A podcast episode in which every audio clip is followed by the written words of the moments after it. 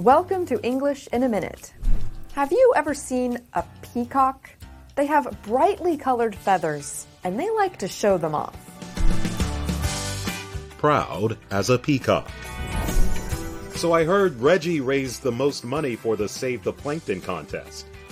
Yeah, and you should have seen him. When he accepted the award, he was proud as a peacock. Well, he did raise a lot of money for an important cause. But it's not about him, Jonathan. It's about the plankton. Proud as a peacock describes someone who thinks highly of themselves. They think they are special and they don't mind showing it. They might even walk around in a proud way, just like a peacock does when showing off its feathers.